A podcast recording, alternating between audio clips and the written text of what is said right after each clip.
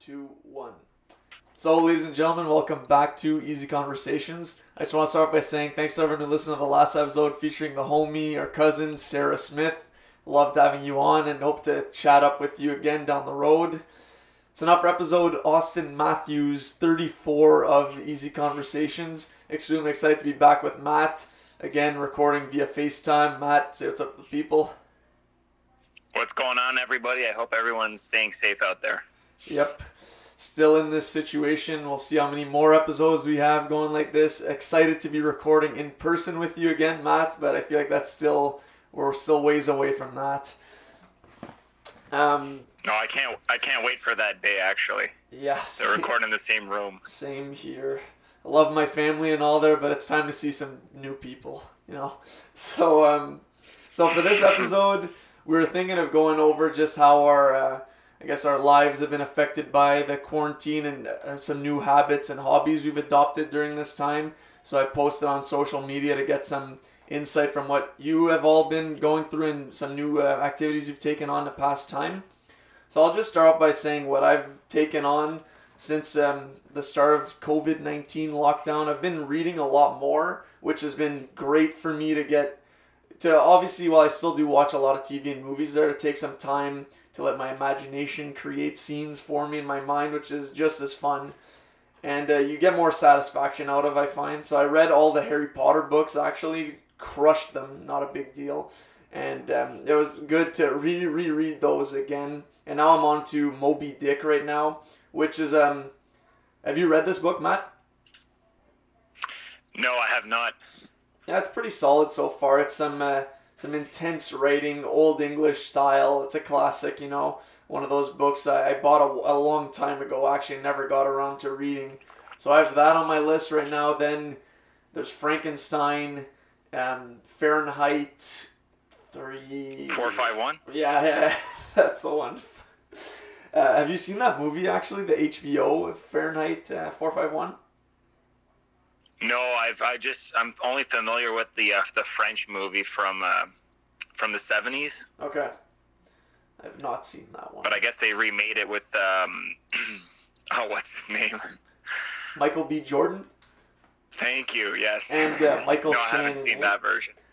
Yeah. Yeah. So uh, that's what I've been doing to keep myself busy, and been also doing a lot of home workouts with Zach and my mom, which has been great. I found, uh, especially because when I used to go to the gym, I went alone, which I find to be quite repetitive, boring. It's just not as motivating, right? Because I'm not. There's no one really pushing me other than myself, and I find that I would plateau a lot using the same weights and always doing the same exercises.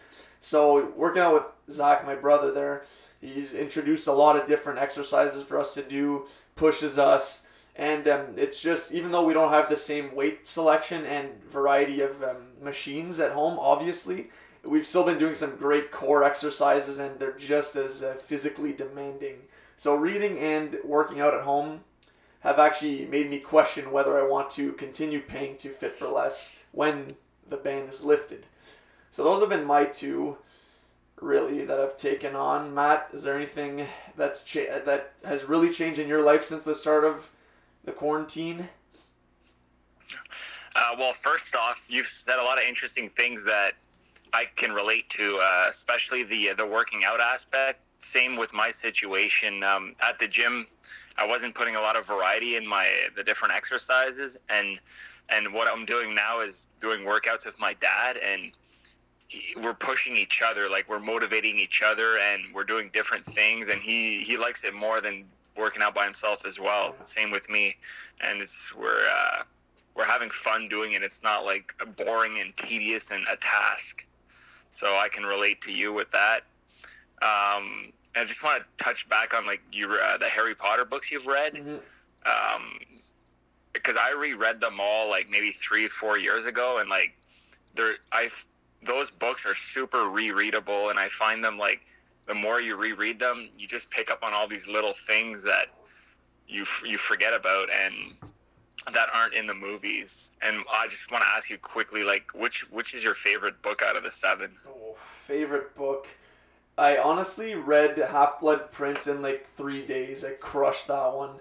But I don't know if it's my favorite one. Like my favorite movie alternates between Chamber of Secrets and Goblet of Fire, and I'd probably have to lean towards those two as well for the books. I like Goblet of Fire, the book as well, because there's a lot of different side plots that weren't introduced in the books, like them. Hermione starting up the Spew organization, which fights for house elf rights, really, which would have been cool to see in the book in the movie. Um, they're all great though. Uh, it's a tough Yeah, one. Yeah. I mean, to me, four, five, and six is like the meat of the whole story. Like, like the last book is great, but it's the end, so you're like, you're not looking forward to it for it to end. But four, five, and six is where it really picks up. The books become monsters, and there's just so much detail, which is great for people that love Harry Potter. Another And I'd say the sixth one is my favorite. Yeah, the sixth one is great. Especially, I love the insight we get. Now we're making this a Harry Potter pod on Voldemort's backstory, right? Like when they go back into the Pensieve to see all the memories that Dumbledore's collected, and there are a bunch more that weren't in the movie. Um, you actually get to see where he got some of the Horcruxes from, which is I thought it was super interesting, and I'd forgotten about that. So that was really Yeah, cool I to could- read.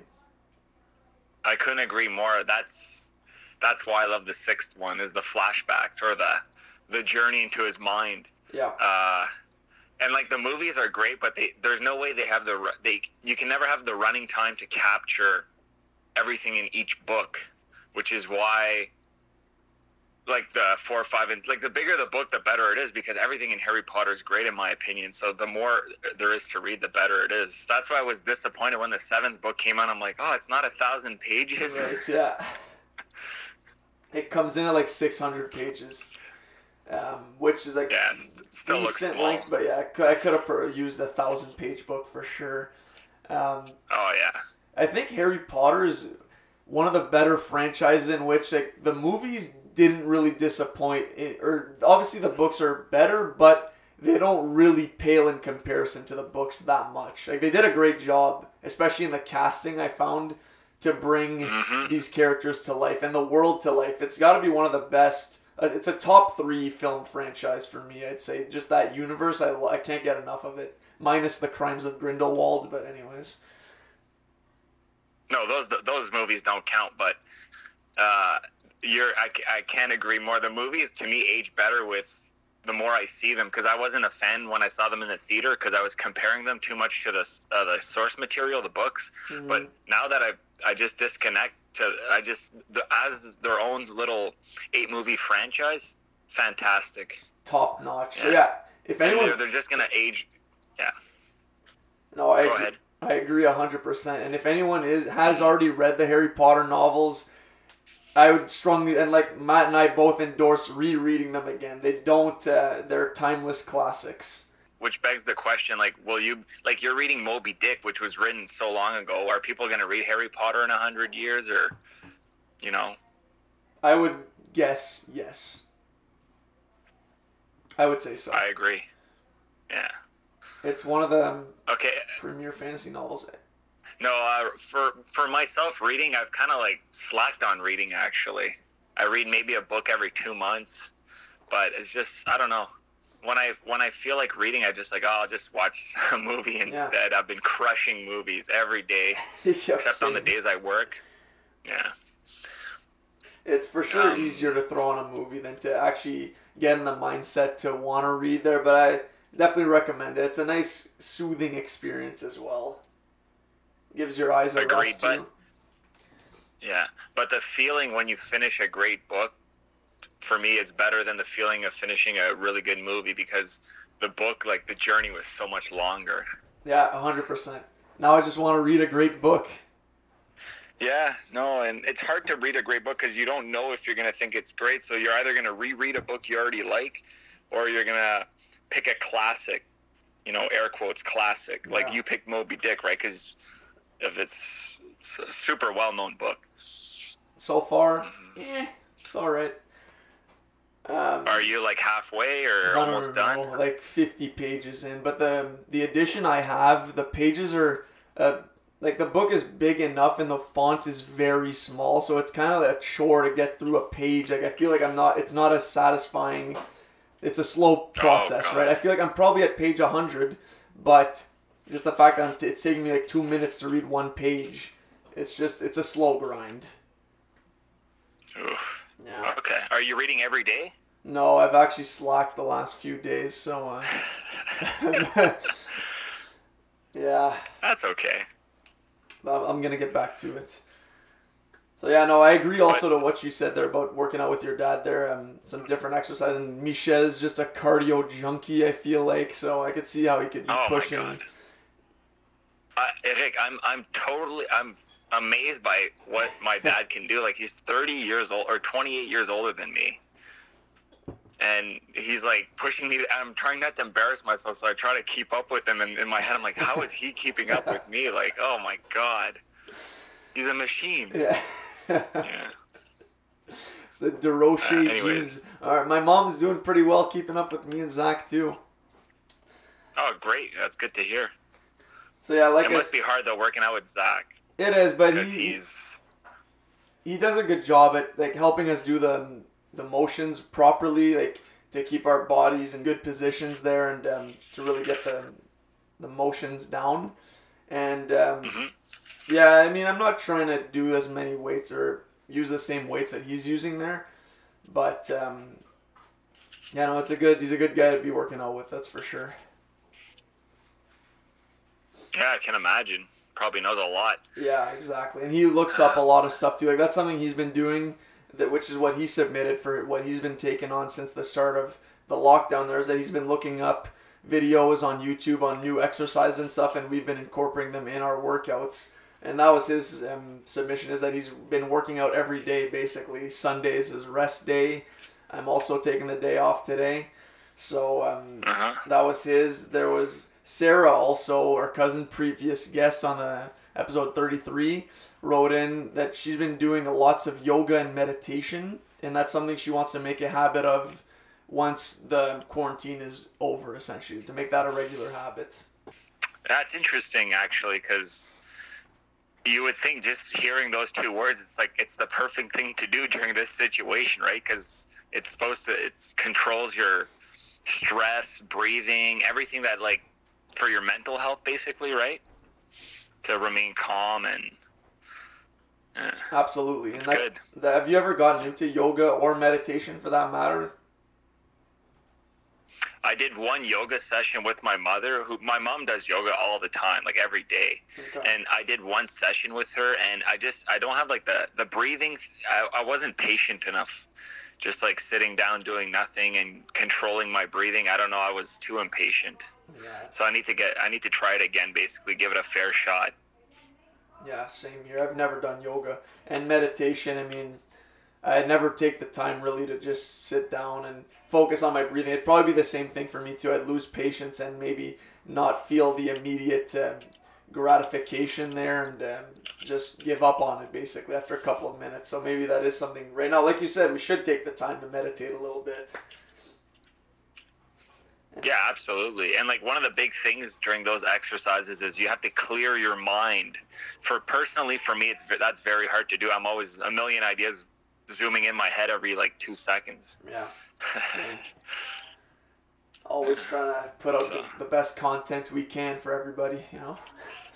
Mine's always racing. Always another movie to watch. It's tough, but no, it's definitely a great suggestion, Sarah. And r- right now, like taking stock of our lives, basically, like I don't know if we'll ever get another opportunity like this to really sit down and look at ourselves and think: Are we heading down the right direction? Is everything going how we planned maybe a year or two ago? And are we happy where we are? So taking stock and meditating, reflecting, endorse that as well. hmm Um, That's true. Like wh- when we have nothing but time, like that's when we start thinking more.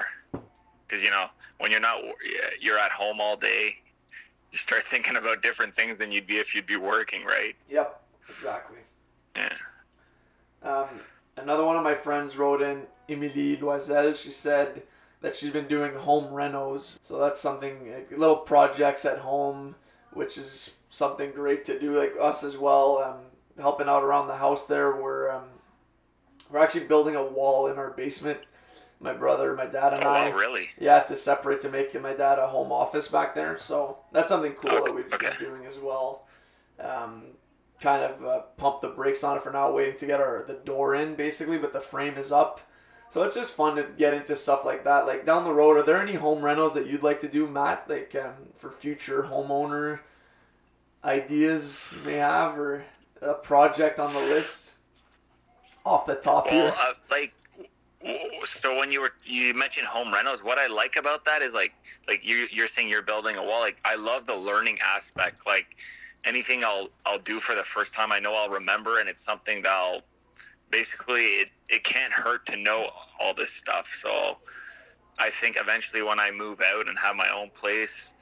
I'll have my first project to do, and that's when I'll start learning and like developing new skills and something I'll keep for the rest of my life. So like nothing right now, but eventually I'd love to get into home rental projects because it's it's I think it can be fun and a good learning experience. Yeah, and satisfying too. Not oddly satisfying. Exactly, you did it yourself. Yep. Yeah. um, like maybe like I don't know if this would be a reno necessarily, but to have like a home theater down the road in your house would be pretty cool. Like in the basement, Phil Kessel style, just one chair and it's my place. You know. Well, my dream is to have the perfect setup for that, but like it, it's not just like the me. It's more I want because it's never happened because of space constraint. But I want a whole wall or two with lined with custom built shelves. None of these like I'm rocking bookcases now for all my movies, Yeah. but I want to build custom shelves on the wall, straight lines like across the whole room, and it'd be just be like wall to wall. A movie library, Nice. basically. That's so that's sick. my dream one day. That that would be my first rental project, hundred percent. yeah, that'd be awesome. Have like Mhm. rental fees I think it'd be great. for me. Hmm Yeah. Yeah, that'd be sweet. Yeah, me too. Like home reno down the road, maybe a greenhouse. Get into some uh, a home jar uh, garden.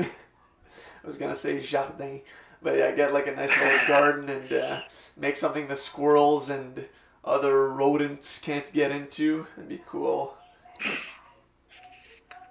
Yeah, I didn't know you had an interest in any of that stuff. Oh man, I'm a I'm a chameleon. I can blend into any circle and learn from them, and then ex- extract knowledge and apply it to my own life. So that'd be something I'd like. I, I don't know. I, like you said, I like to learn as well, and it's cool to get Nice. those life skills. And uh, yeah, what is actually so the next suggestion or um the next submission I got is something that has interested me for a while, but I never really thought of and is something I would like to do down the road. It's not really home reno related there, but it's our cousin Maddie's Sullivan. Shout out.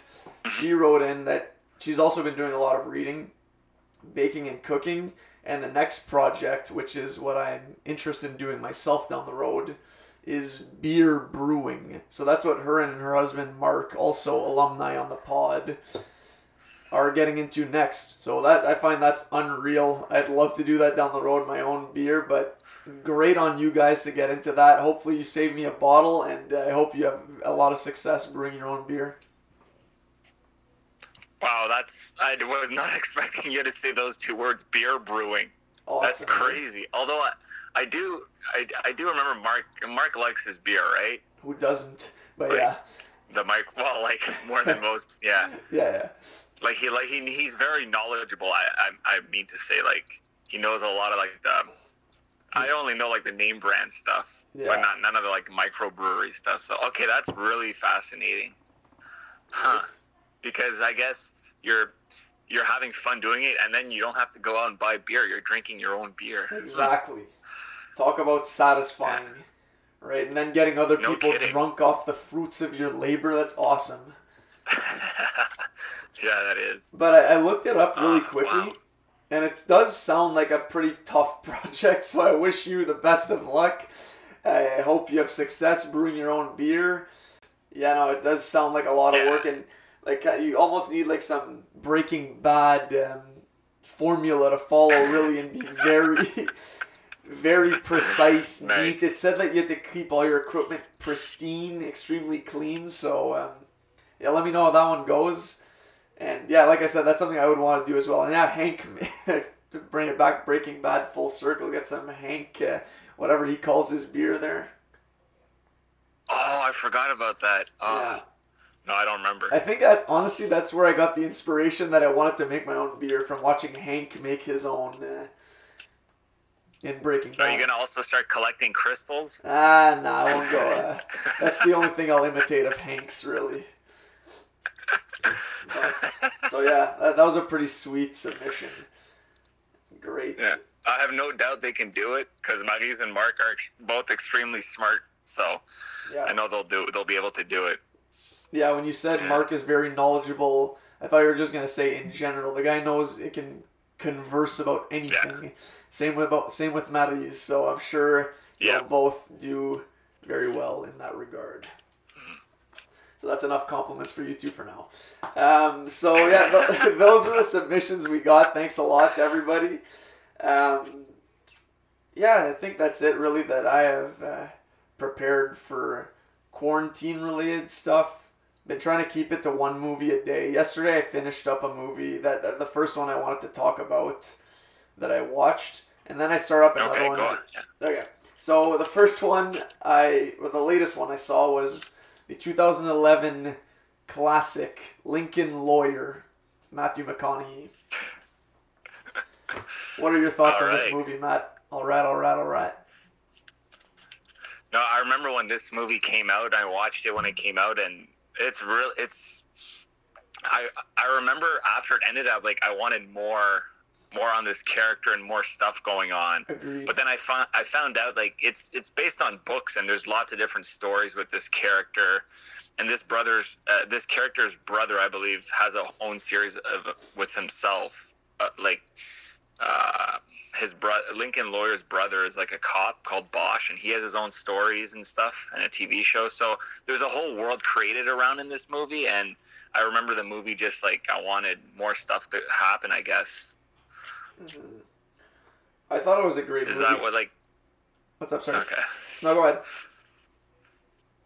No, like it's been nine years since I watched it, so I don't really remember this story. But, um, uh, yeah, no, you talk about the story a little bit to refresh my memory, or Okay, well, um, again, with won't give any spoilers away for these movies there for people who need recommendations.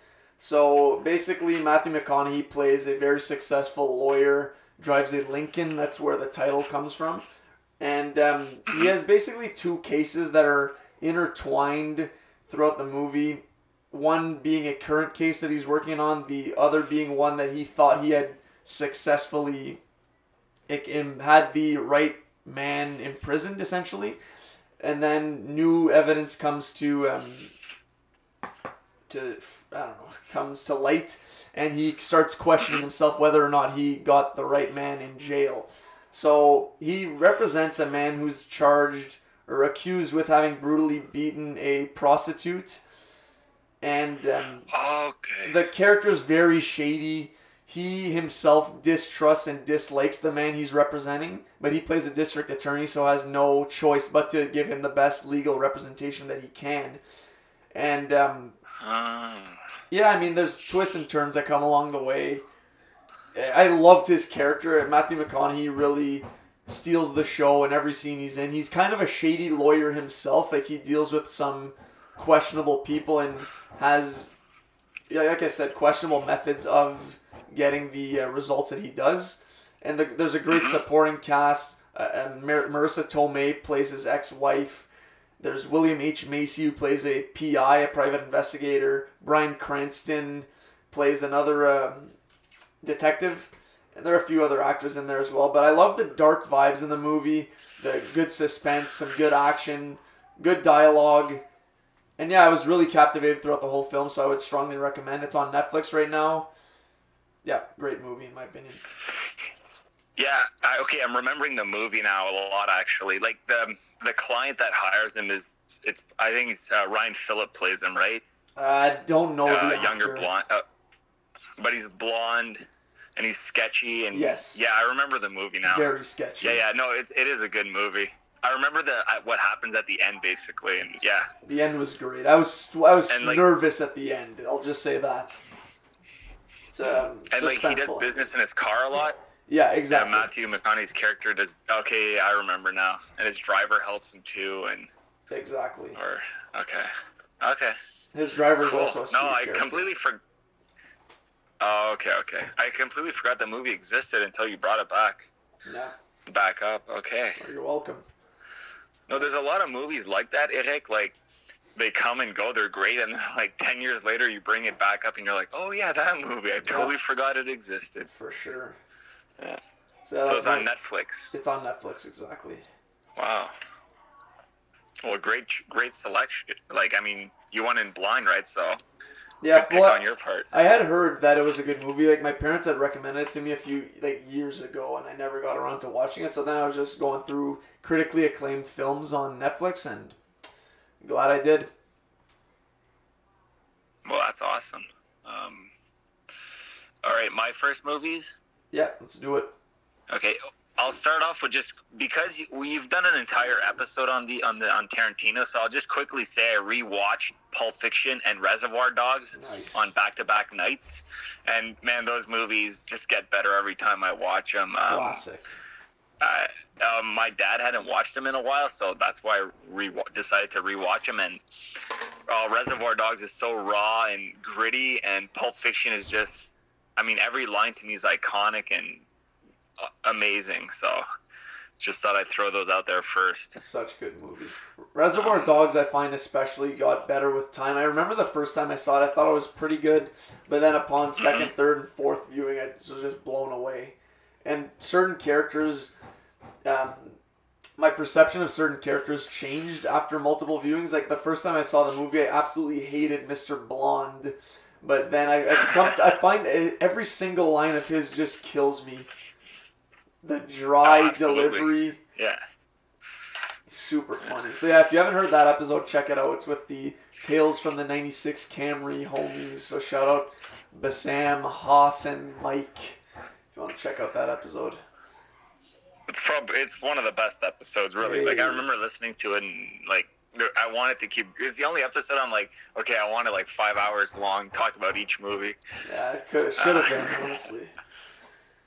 Okay. Yeah. So I'll just mention those quickly, but uh, I'll talk. The first movie I'll like actually talk about a little more. I watched, and I believe this was your favorite of that year, Fury.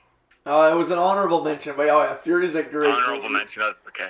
Okay. Okay. So I watched Fury. It came out in uh, 2014, I believe. Yeah, um, with Brad Pitt, Jon Bernthal, Shia LaBeouf, Logan Lerman, um, Michael Pena.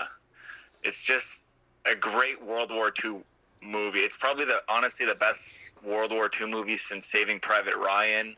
Hell, the best war movie since Saving Private Ryan, and nice. I hadn't watched it since the theaters, and then watching it just on the other day, even better than what I remember, just blew me away. Like the the carnage, the how powerful the performances are.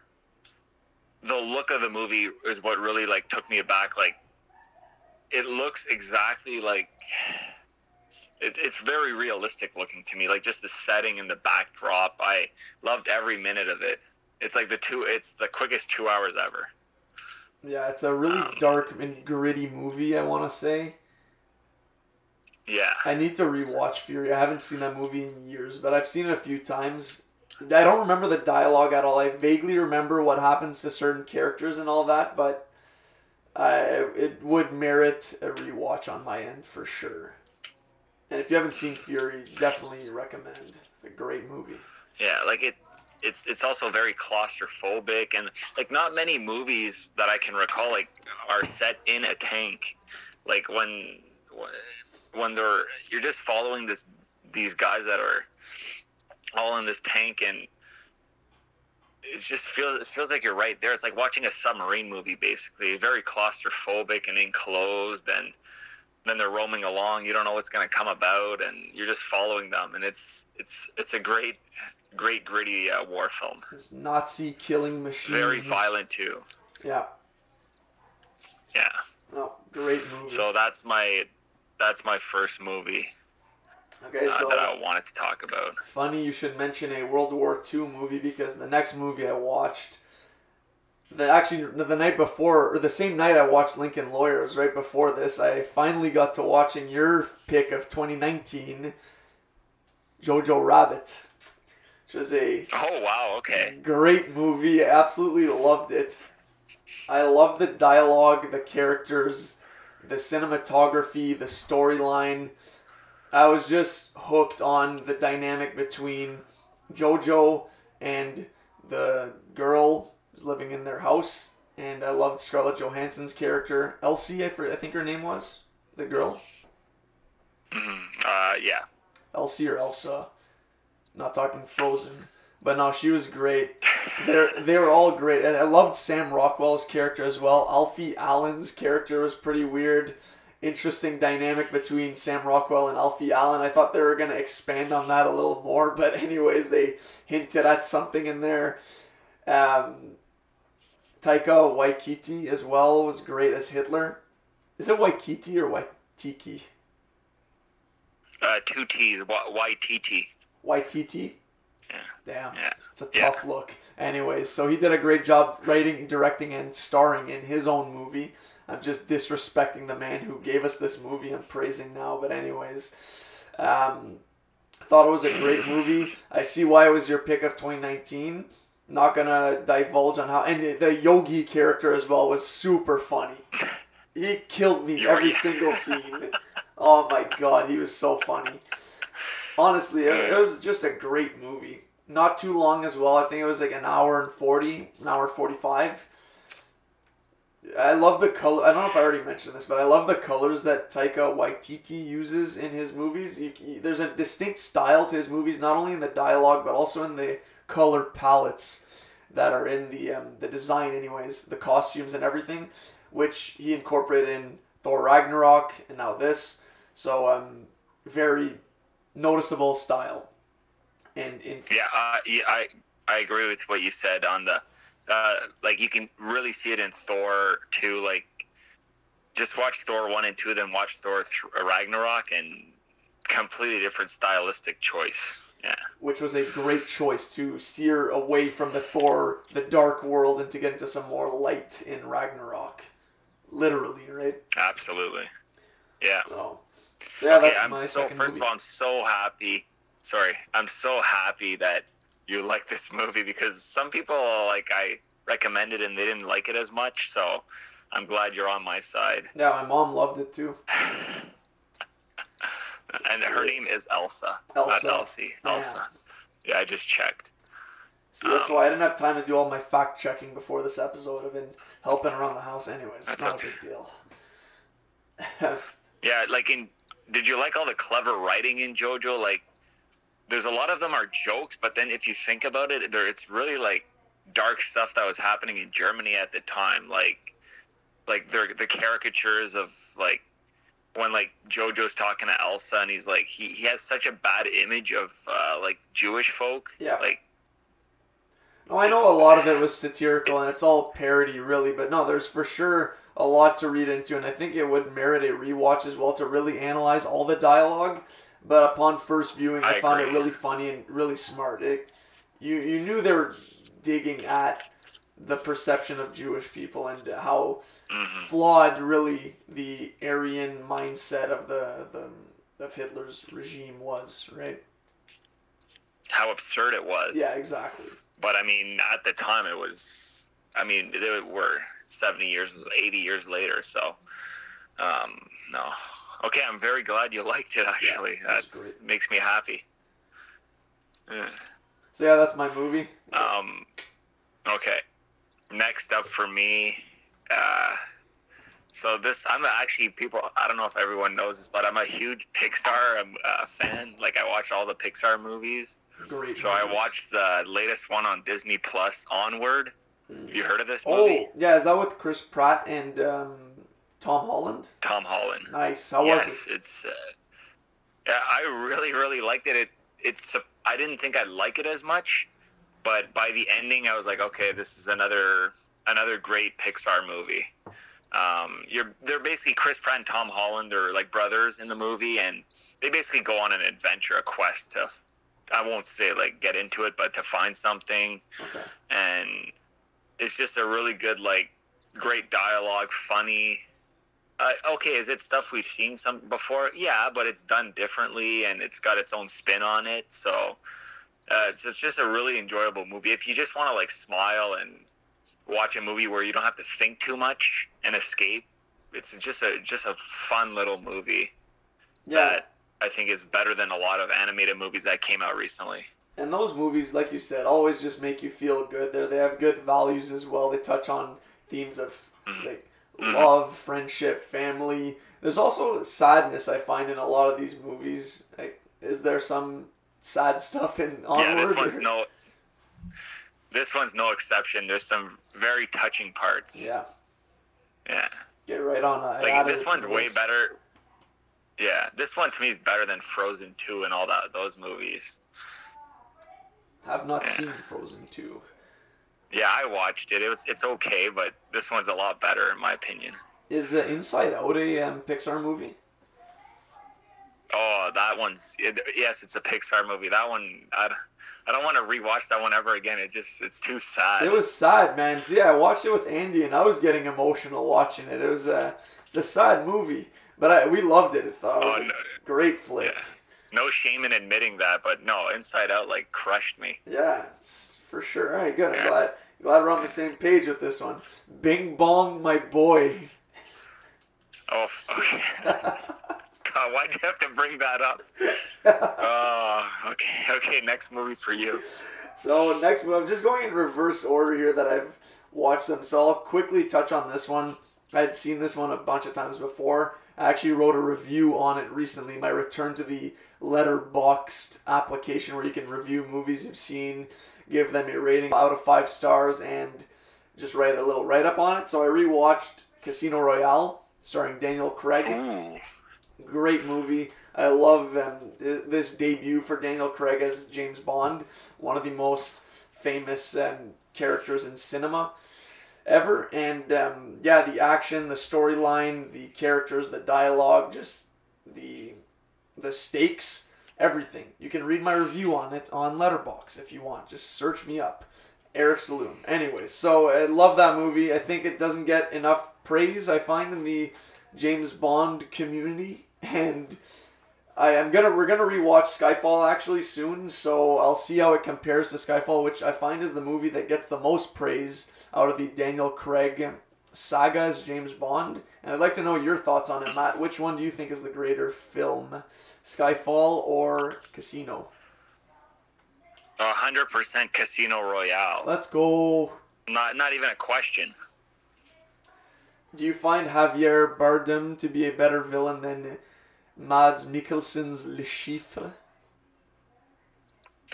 Uh, no, I do. I don't think he's better than Mads Mikkelsen. But to be fair, I've only seen Skyfall once in the theater, and that's it. I've only seen Skyfall twice. I've seen, yeah.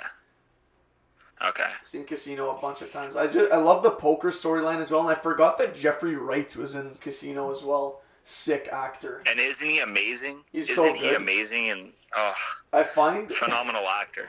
I feel like I've been finding actors recently and attributing them to like that they could play people I know in their own biopics, and I feel like Jeffrey Wright could play Dill, our cousin.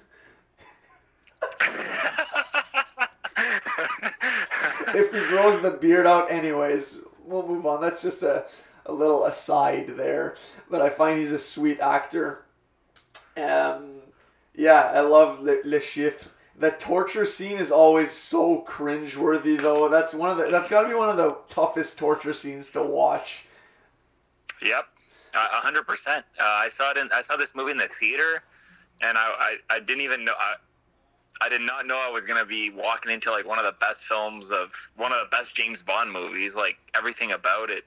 Um, I love poker in Yeah. general, so like a whole like story based on that this poker game, or like half the story is. I loved it, and uh, Eva Green as the Bond girl. she's great yeah uh, beautiful and fantastic. yeah Um, uh, the the opening scene, like the chase scene at the beginning, how So does that good. like that hooks, hooks you right into the film, huh?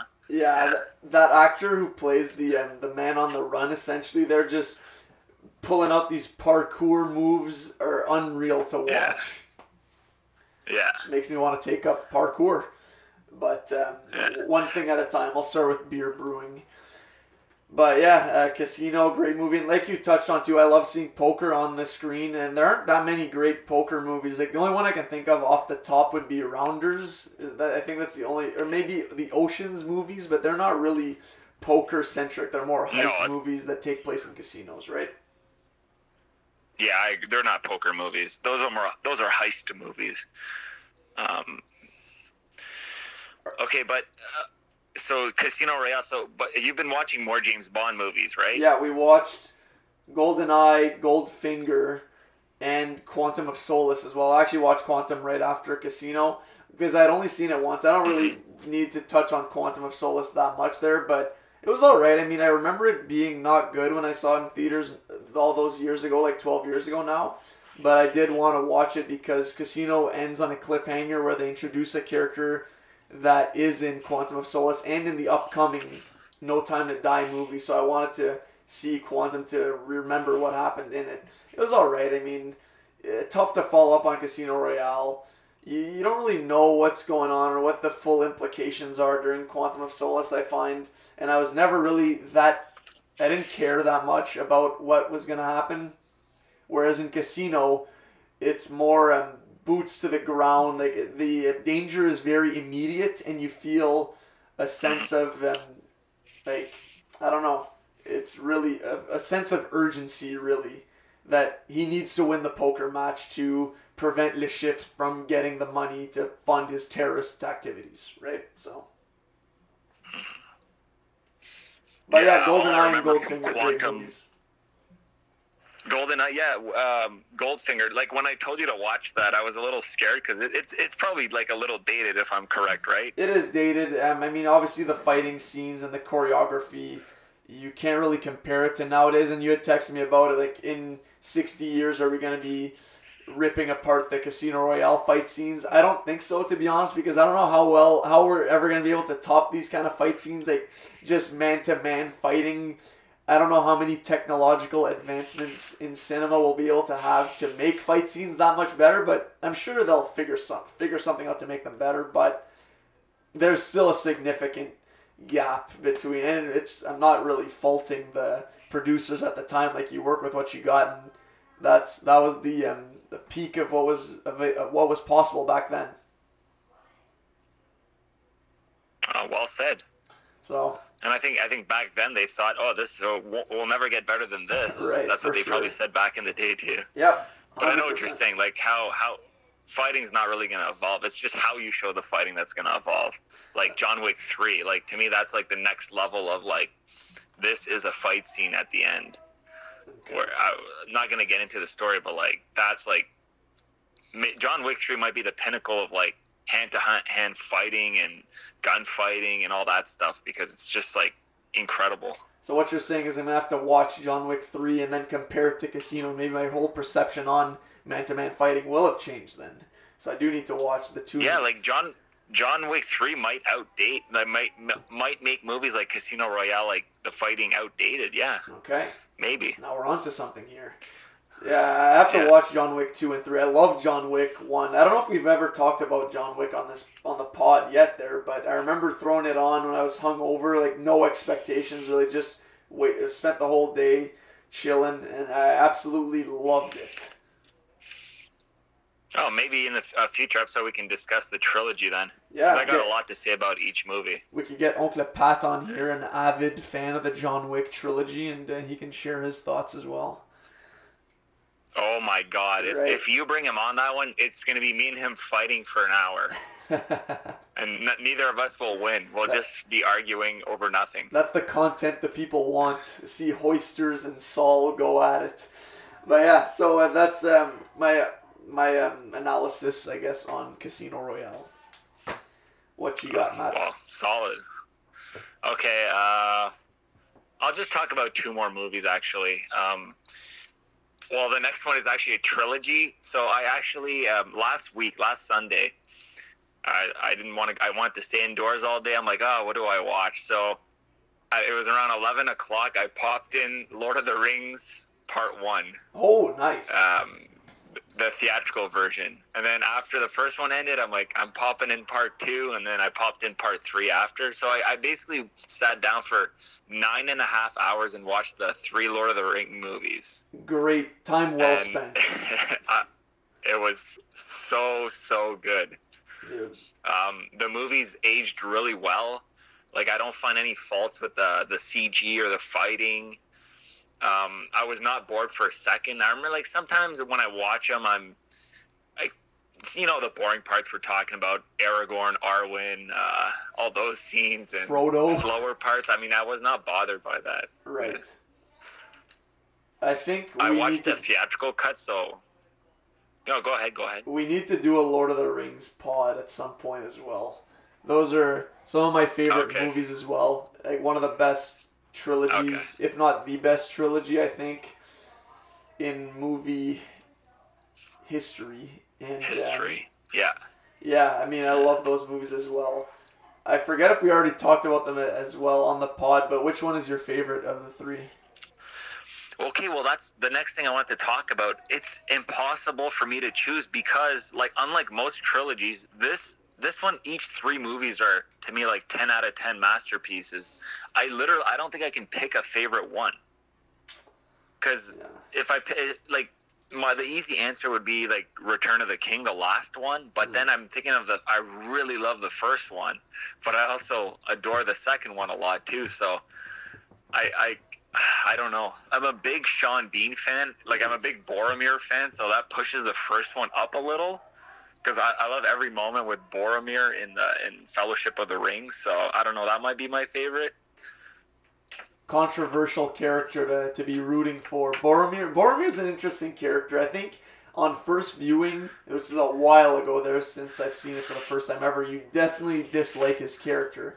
But then you kind of get to sympathize for him there that he's only acting on his father's behalf and he his city is directly affected by the reign of in return of Sauron, right? So you see where his motivations come from to want to have the ring and man is just naturally tempted by the ring. So I think there's a lot of analysis that could be done on the psychology of Boromir, Faramir, and Ah, I forget his dad's name now. Son of Denethor. Denethor. Or Denethor, Denethor. yeah. Son of Ecthelion. Right. So, Yeah.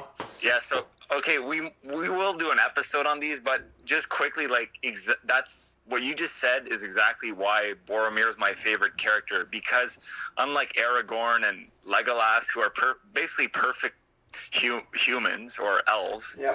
Like there's nothing wrong with them. Like nothing affects them. They're just they do everything right. But boromir is more like us men who are flawed. Like nobody in this world is perfect.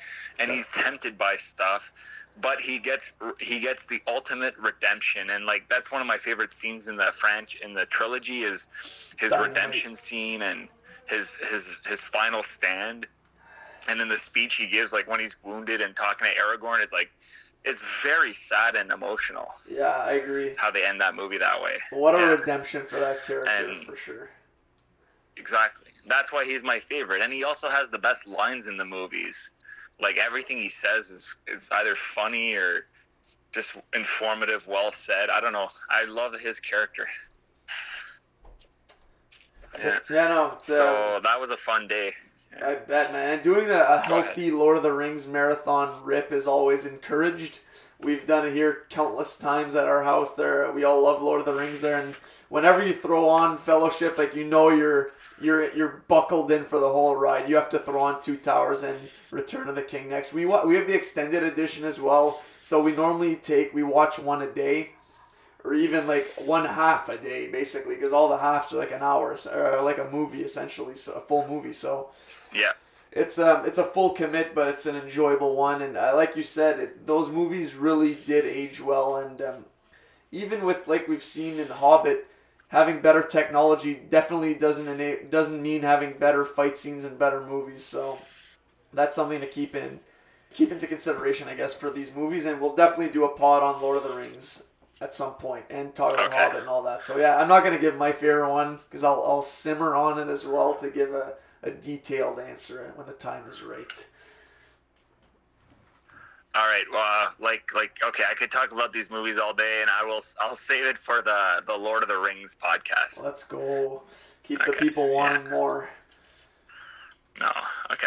So I'll Uh, just have say, following movie? yeah, I'll just Yeah. loop a few movies together, not really talk about them because you've already done so. I watched all the movies you recommended on the last movie seen in quarantine, episode 32. So this includes October Sky, starring Jake Gyllenhaal. Loved it. Isle of Dogs, um, Wes Anderson's latest movie. The Lighthouse, was starring Robert Pattinson and Willem Dafoe.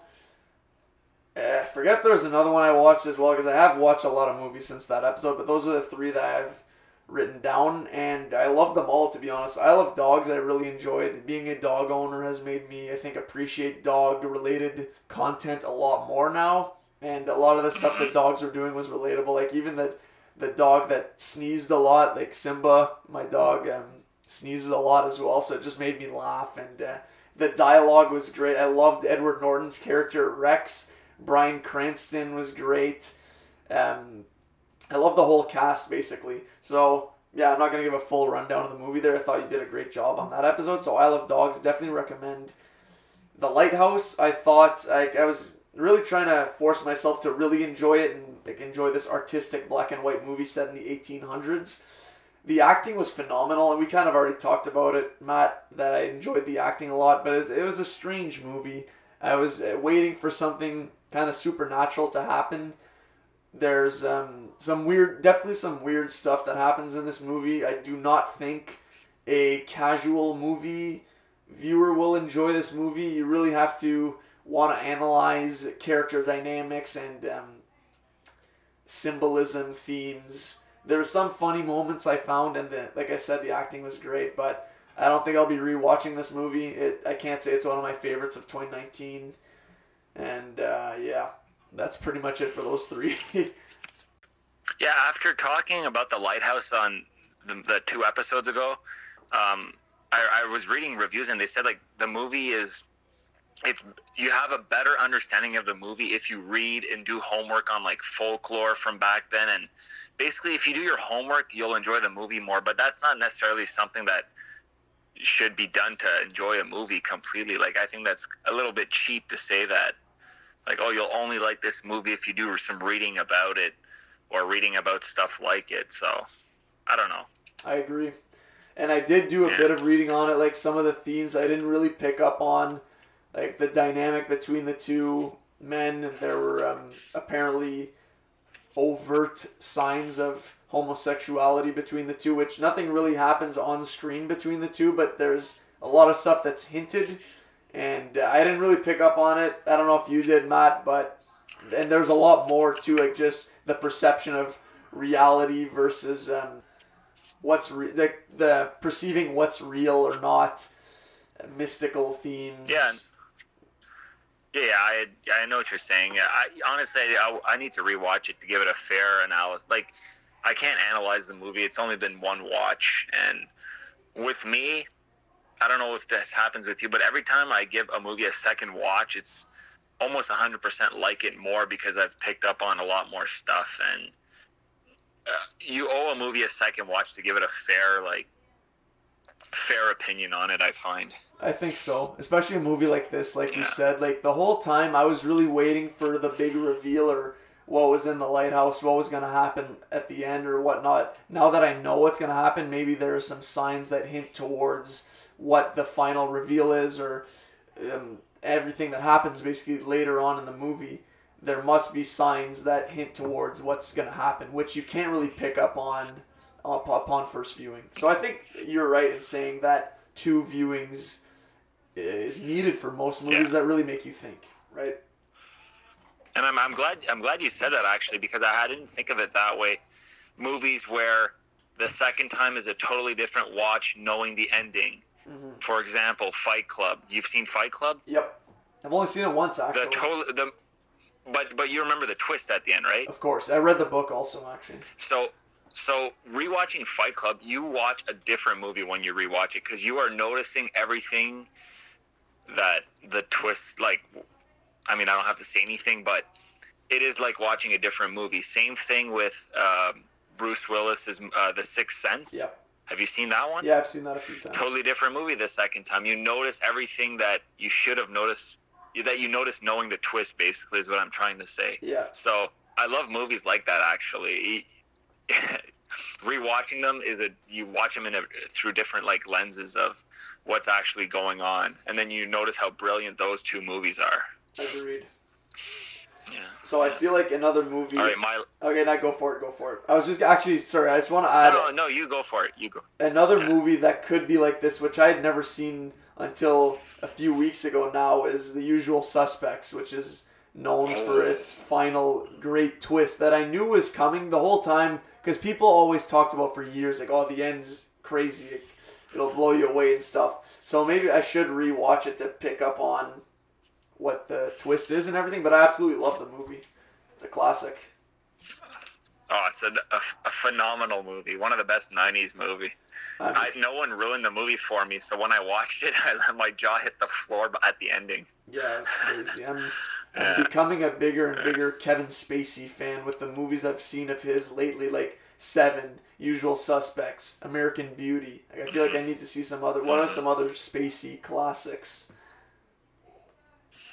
Oh, uh, uh, I'll get back on that. I'll just try to think of some. I mean, where he's the main character. I mean, you've th- those are the main two that are like he's known for. But he's normally like a support, a really good supporting character. Okay. Um, yeah, I'll get back to you on that. All right. Cool. Thanks. Um, uh, we'll talk about my last movie first, right.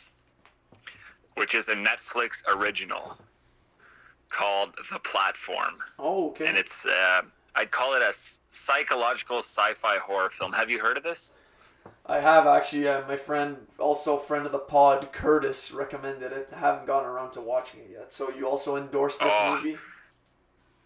Okay, good job, Curtis. Yeah, I love this movie, and it's a movie that stayed with me for days. And I I watched it with my uh, mother, or she watched some of it with me. But basically, we talked about the movie for like a whole week after because there's so many different interpretations. Um, did did Curtis talk to you about the premise of the movie? Yeah, I'll have to, I'd have to go through our um, conversation about it though. To, um, I don't really remember. It was a while ago actually that he recommended it. He, he just I remember him saying Uh, okay. he wasn't a, a really big fan of the ending. I don't know if you share that sentiment. Okay, so I'll briefly briefly uh, give you a like a synopsis for everybody listening. Okay, so the platform basically this it all takes place in this vertical prison, and each floor of this vertical prison has two inmates per floor, and there's hundreds of floors, couple hundred floors basically, with two inmates per floor, and each each level has a hole in the middle where this platform descends each day with food to feed the inmates. Okay. So it starts at the top of the plat at, at the top of the prison on level 1, the first floor. So a feast of food starts descending to level 1. They can eat anything they can in 2 minutes without bringing food on like without hoarding food. They can only eat what's on the platform. 2 minutes later the platform will lower to level 2. They have 2 minutes to eat as much food as they can. And then it goes down to level 3 and then level 4. Well, if you're on platform 100, by the time the food gets to you, there might only be like scraps left. Right. So this whole platform is supposed to feed the whole prison, but people are greedy and they eat more than they ha- more than they should because they just gorge themselves. So does that does that make sense explaining it that yeah, way? absolutely. And is it a feast of a selection for Okay. level one? Like, are they getting uh, tiramisu up there? So, like, or? Yeah, like they show like this fancy these all these chefs cooking the feast every day and it's like it looks like a, a feast from like a old period piece like you got like Eh, fancy like silver it's it's a big it's a there's a lot of food. Like it's Okay. it's meant to last for every single floor but everyone eats more than they should right? And the whole movie is an allegory or a comparison of how like society works basically. Those on top you know right.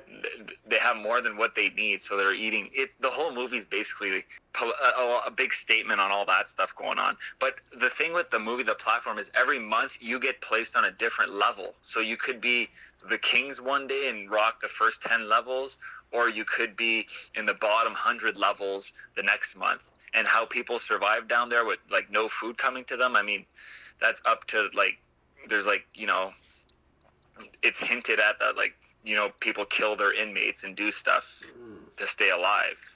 Gotta do what you gotta do to survive. And each person in this prison, yeah, each each person in this prison is allowed to bring one item.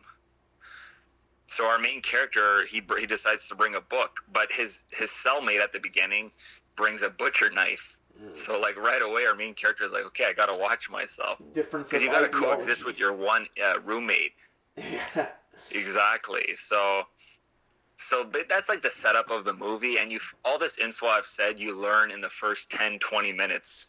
Okay. So, and then the movie just goes from there, and super, super compelling, and you don't know what's gonna happen. And the ending is most people's critique on this movie is the ending. Uh, but I didn't have a problem with it because you know I form my own interpretations of it. But it's how do I say this? It's not a cut and dry ending. That's that's what I'm gonna say. Okay. Well, it's definitely interesting and piqued my curiosity. Yeah. Um, is it a German film as Uh, well, or am I way off on that? It's it's a Spanish movie. Okay. So it's a Yeah. dubbed It's film. it's really really good. Sorry, it's it's very explicit though. Like I know you're not the biggest like horror fan, or like if you like if you if gore turns you off, you might dislike some aspects of the movie. But like it's it's it's a brutal, violent movie. Okay. I think it'll be alright. Yeah. But uh, no, Yeah, it does think so, sound interesting. And um, what was I gonna say? Yeah, it did seem eerie. Like I'd seen previews on just scrolling on Netflix there really quickly, and it did look like it had an eerie, psychological, dark vibe. So yeah, no, it seems interesting, and I'll uh, I'll check that out. It's on the list. Thanks, man. Sweet.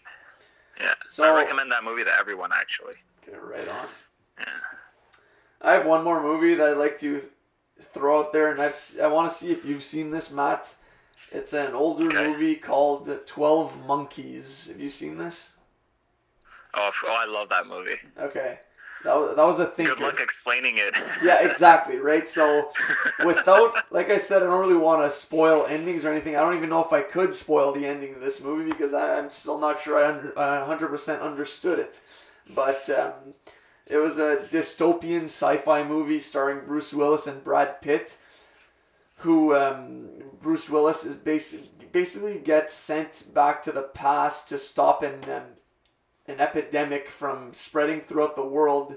Uh, a virus basically that wipes out five billion people on the planet, leaving only a small minority of people alive, and the animals roam freely throughout the world and have taken control. Kind of. Am I? Is that a fair assessment of the the plot at first, Matt? yeah, I'd say so. and then he gets sent back in time quite a few times to alter the tra- trajectory of the future. And the whole time you're kind of questioning whether or i was anyways questioning whether our protagonist was a reliable was a reliable um, mind basically whether like i was questioning whether these events were real or not because he is incarcerated in a um, a mental institution for a bit of the movie quite early on so this isn't really a spoiler. But a lot of the, the settings mirror each other where the, there's always a panel evaluating him either in the the ward or in the um, underground uh, bunker like setting he finds himself in the future when he gets sent back in time they do mirror each other so i was wondering whether or not what was going on was even real or not and um, I'll leave it at that. It, it was uh, some good acting. I like Brad Pitt's character a lot. He was um, he played somewhat of a disturbed character that Bruce Willis meets in the mental institution, and um, Mhm. yeah, I mean they um, he go they both go on their respective adventures, trying to prevent and um, prevent the virus from breaking out and from making it happen. Basically, that's my rundown. Yeah, Brad uh, Brad Pitt. Brad Pitt was nominated for an Oscar for this movie. Actually, like he was that good. Yeah, that's why I watched the movie. Actually, that's how I found it. Anyways. Oh, okay, and like uh, Bruce Willis is an unreliable narrator, basically. Like, Mm. is what he's. I re- what from what I remember the movie is being really a being really confused, but then when the ending happens, I think it, it all ties together and makes sense. Kind like of. you didn't have any questions after the movie, kind of. Yeah, Kind of, I don't know. it's been a while for me too. I'm not gonna lie. Like I, it's I, I need to rewatch it. Like, it makes sense, but it also doesn't at the same time.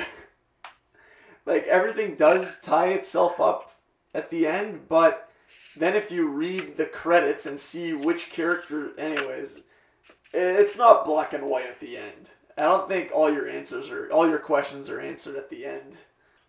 That's my Um, opinion. okay. Anyways. Uh, Fun fact though, Twelve Monk. Two things. Twelve Monkeys is actually based on a French short film. Actually, did you know that? It's no, did not. it's like a twenty minute. This twenty minute short film that is literally just narrated and pictures, not not like and no video, just pictures, Huh. and it's literally Twelve Monkeys. Okay. Have you seen Yeah, it? very interesting. Yeah, it's it's. uh I have the release. Oh, nice. It's it's it's in French. It's called La Jetée. Okay. Two Yeah. words. La. I'll, I'll send you a pic. I'll send you a pic. Yeah, L A. Yeah, La Jetée. Okay, gotcha. I'll send you a picture of the movie after. Okay, cool. Uh, I, Um, also, the director of Twelve Monkeys, Terry Gilliam. I love all his movies are great. Like uh, Brazil, which I'm a huge fan of, which you should watch. Actually, okay. it's a sci-fi film called Brazil, with your boy in it, uh, the the Sparrow, the High Sparrow, Oh, Jonathan, Jonathan Pryce. Pryce. nice. My boy, I don't know about He's that the main one, character, yeah. I know it's a joke, yeah. and like he directed Time Bandits. Um, he's done a lot of movies, basically. British director. No, Okay. sorry, American director. Um, I thought he was British because he made all the Monty Python movies too, so he was friends with all of them. okay, nice. Um, but no, uh, solid. Uh, Twelve months. I'm I'm glad you watched it. Overall, yeah, I enjoyed it for sure, but I, I would I should rewatch it again. Like like we just talked about earlier, it's one of those movies where you're trying to figure out what's going on, what's real, what's not. Can we trust our narrator? Mo- like in my opinion, most of our ans- most of our questions get answered, but you're still left thinking at the end of the movie. So maybe I'd pick up on more upon second viewing. Well, I for sure would, but would recommend though. It's on Prime Video. That's where I watch it.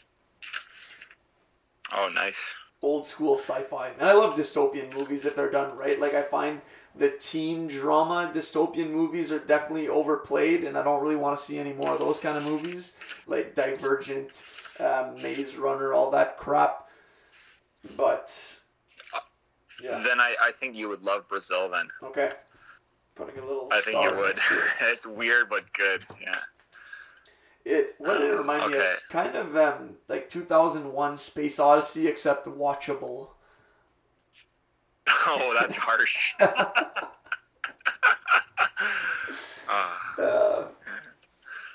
but yeah, so that, that's my Okay, last back to movie, the- basically.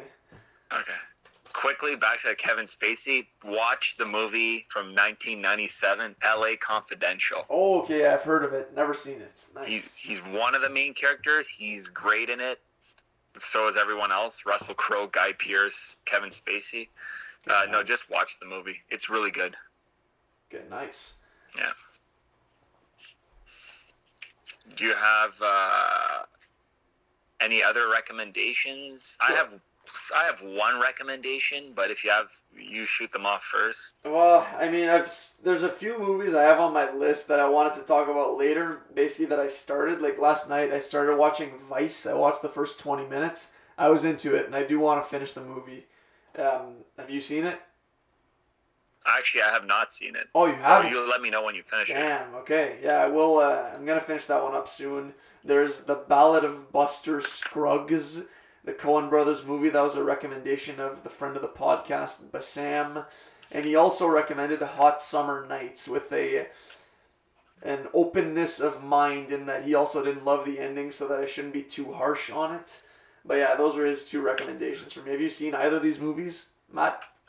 So I've I've actually seen Hot Summer Nights, and I agree with him. Like great start to the movie, the ending not as good. That's It's a good yeah. uh, it's a good little movie. He's a big Yeah. Timothée Chalamet stan, so he's trying to get through all his movies. Hasn't seen Call Me by Your Name Yeah. though, which is shocking, but Oh, it's his best movie. But Hot Summer Nights, he's good in it. I like the. I watched it for the girl in the movie because I'm a big fan of hers, Maika Monroe. okay. Like I thought, I think she's really good. Um, that's why I watched it. yeah. So, um, uh, the the Ballad of Buster Scruggs. Scruggs. Never it's, seen it. it's a Netflix Scruggs, original. yeah, Co- Coen brothers. yeah. I know what. Uh, you know what? I think I will. I think it's an anthology, like little stories. Yeah, I think it's six different Um, stories.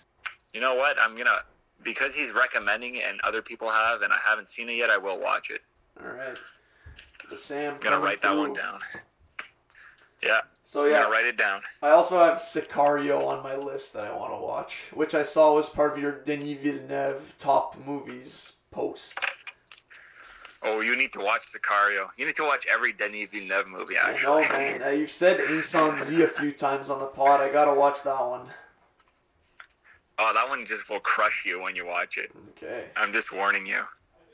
It's the, like the saddest, most. It's the saddest, most powerful movie. Like top three mo- most powerful movies I've ever seen, and I'm not even exaggerating. Is it centered Like around after I fire? finished the movie, no, Okay. it's just it's centered around war. But like, I remember I had to go to work after watching the movie, and I was just thinking about it's just it's a downer, but it's like so good and powerful. Yeah, Gotcha. yeah. It's honestly, it's maybe the it's probably the best Canadian movie ever made. And is it a French movie? Or? It's it's a it's a it's a Quebec movie, but it has a lot of uh, Arabic in it because like, Mm, it starts off in French, but then we flash back to like uh, oh, which country is it? I don't know. Maybe uh, Iraq or Afghanistan. Oh, no, this is bad that I can't remember. Yeah, it's French and Arabic, Okay. but it, like it's produced by it's a Quebec film. Yeah. Gotcha. Okay, my my only recommendation is a Taika Waititi movie. It's called What We Do in the Shadows on Netflix. Oh, it's on Netflix. Have you heard of this movie? Yes. I have heard of it. I have no idea what it's I about, mean- but I've heard of the I've heard of the name. It's it's it, it's basically a comedy. It's a horror comedy, heavy on the comedy, and it's just it's presented like a reality TV show following four vampires in a house and what they do in their daily lives. But it's absolutely superbly acted and hilarious. And Ta- Taika plays one of the vampires, and he's hilarious. Like the whole movie is super smart and witty, and but presented like kind of like a reality show. Um, with you know, yeah, That's right in kind of my like a big, wheelhouse. not a big brother. Ah, Okay, if it's, yeah. I I'm a big the No, challenge guy check it on out. TV Zone, so I, I I could dabble with some reality TV stuff. Jersey Shore. Um, Yeah. Okay, nice. Any other uh, big name actors in that one, or is that one of his older films before he was like he's really well known now? People really love Taika. This was like his middle. Like he had done a couple movies before What We Do in the Shadows, which came out in 2015, but this was his first. Um, like it was a more bigger release because I think his other movies were more like indie festival films that he probably shot in New Zealand, but this is has more of a bigger bigger feel to it. Or it's more widely known, I should say. But the other big actor in it is uh, Jemaine Clement, I think his name is, from Flight of the Conchords. Okay. He's like a comedian. Ah, he's well known. I know a lot of people are big fans of his. I think I'm. I hope I'm saying his name right. Yeah, I don't, I don't know. I But, can't really uh, help you there. No, it's it's a funny. It's a really good movie. It's a really smart movie. Yeah, I feel like that's a staple. so I gotta recommend that one. Right on. I will check that out for Yeah. sure. All these movies, I'm gonna check them out. Um, I feel like Taika needs Sweet. his own Star Wars trilogy. Like people would love that. I think, like like we already talked about earlier, the colors, the humor, the witty and smart dialogue. I think would really be good in reviving that franchise. What do you think about that? I think that'd be great. And he's obviously a fan. I mean, he voiced a character in The Mandalorian, so obviously he knows like he wouldn't do that if he hated Star Wars, right? So Exactly. I think that'd be great. And he also directed, I think, uh, one or two episodes of Mandalorian, which is the the Oh, show I'm most looking forward to right now. Um, right, right on. And they announced season three, I believe. Yeah, I think that's been Or confirmed. they, And did you see also that they're gonna they're gonna do um, a live action Ahsoka in Mandalorian? Did you see that? yeah, I I saw that and I'm super excited. Rosario Dawson, Because- great choice. Yeah, yeah, I agree. And Ahsoka's character right now in the Clone Wars, which is still like the last few episodes are coming out every Friday, is unreal. Like I just watched the episode two nights ago from Friday, the last Friday episode, and basically the event, the events taking place are taking place same time as Revenge of the Sith. So it's, it's actually really cool. So Yeah. that's what Derek actually They texted finally me. caught up. He texted me Friday saying, or actually yesterday, he texted me saying that the lightsaber battle in the last episode is better than, and we should take this with a grain of salt because he was very vocal about his hatred of the sequel trilogy, but better than any lightsaber battle in the sequel trilogy. So he had high praise for the last two episodes, especially of Clone Wars, which I've said a bunch of times on air that I do need to get into, but I don't know. I'm just not in the mindset really to get into Clone Wars. It's a it's a full commit, and I've been crushing movies. But what are your thoughts on that, Matt? You love the last lightsaber battle as well. Okay, so I've lots. I've. I'm gonna keep this quick. One, you need to just watch the last two episodes of Clone War right now. Just the last two. it's it's his part one, part two. Two, you need to text Derek after we get off and tell him Matt agrees with everything you've just said. Oh God, that's the last These thing last- he needs to hear right last- now. These last two episodes of Clone Wars were more enjoyable than when I was watching Last Jedi.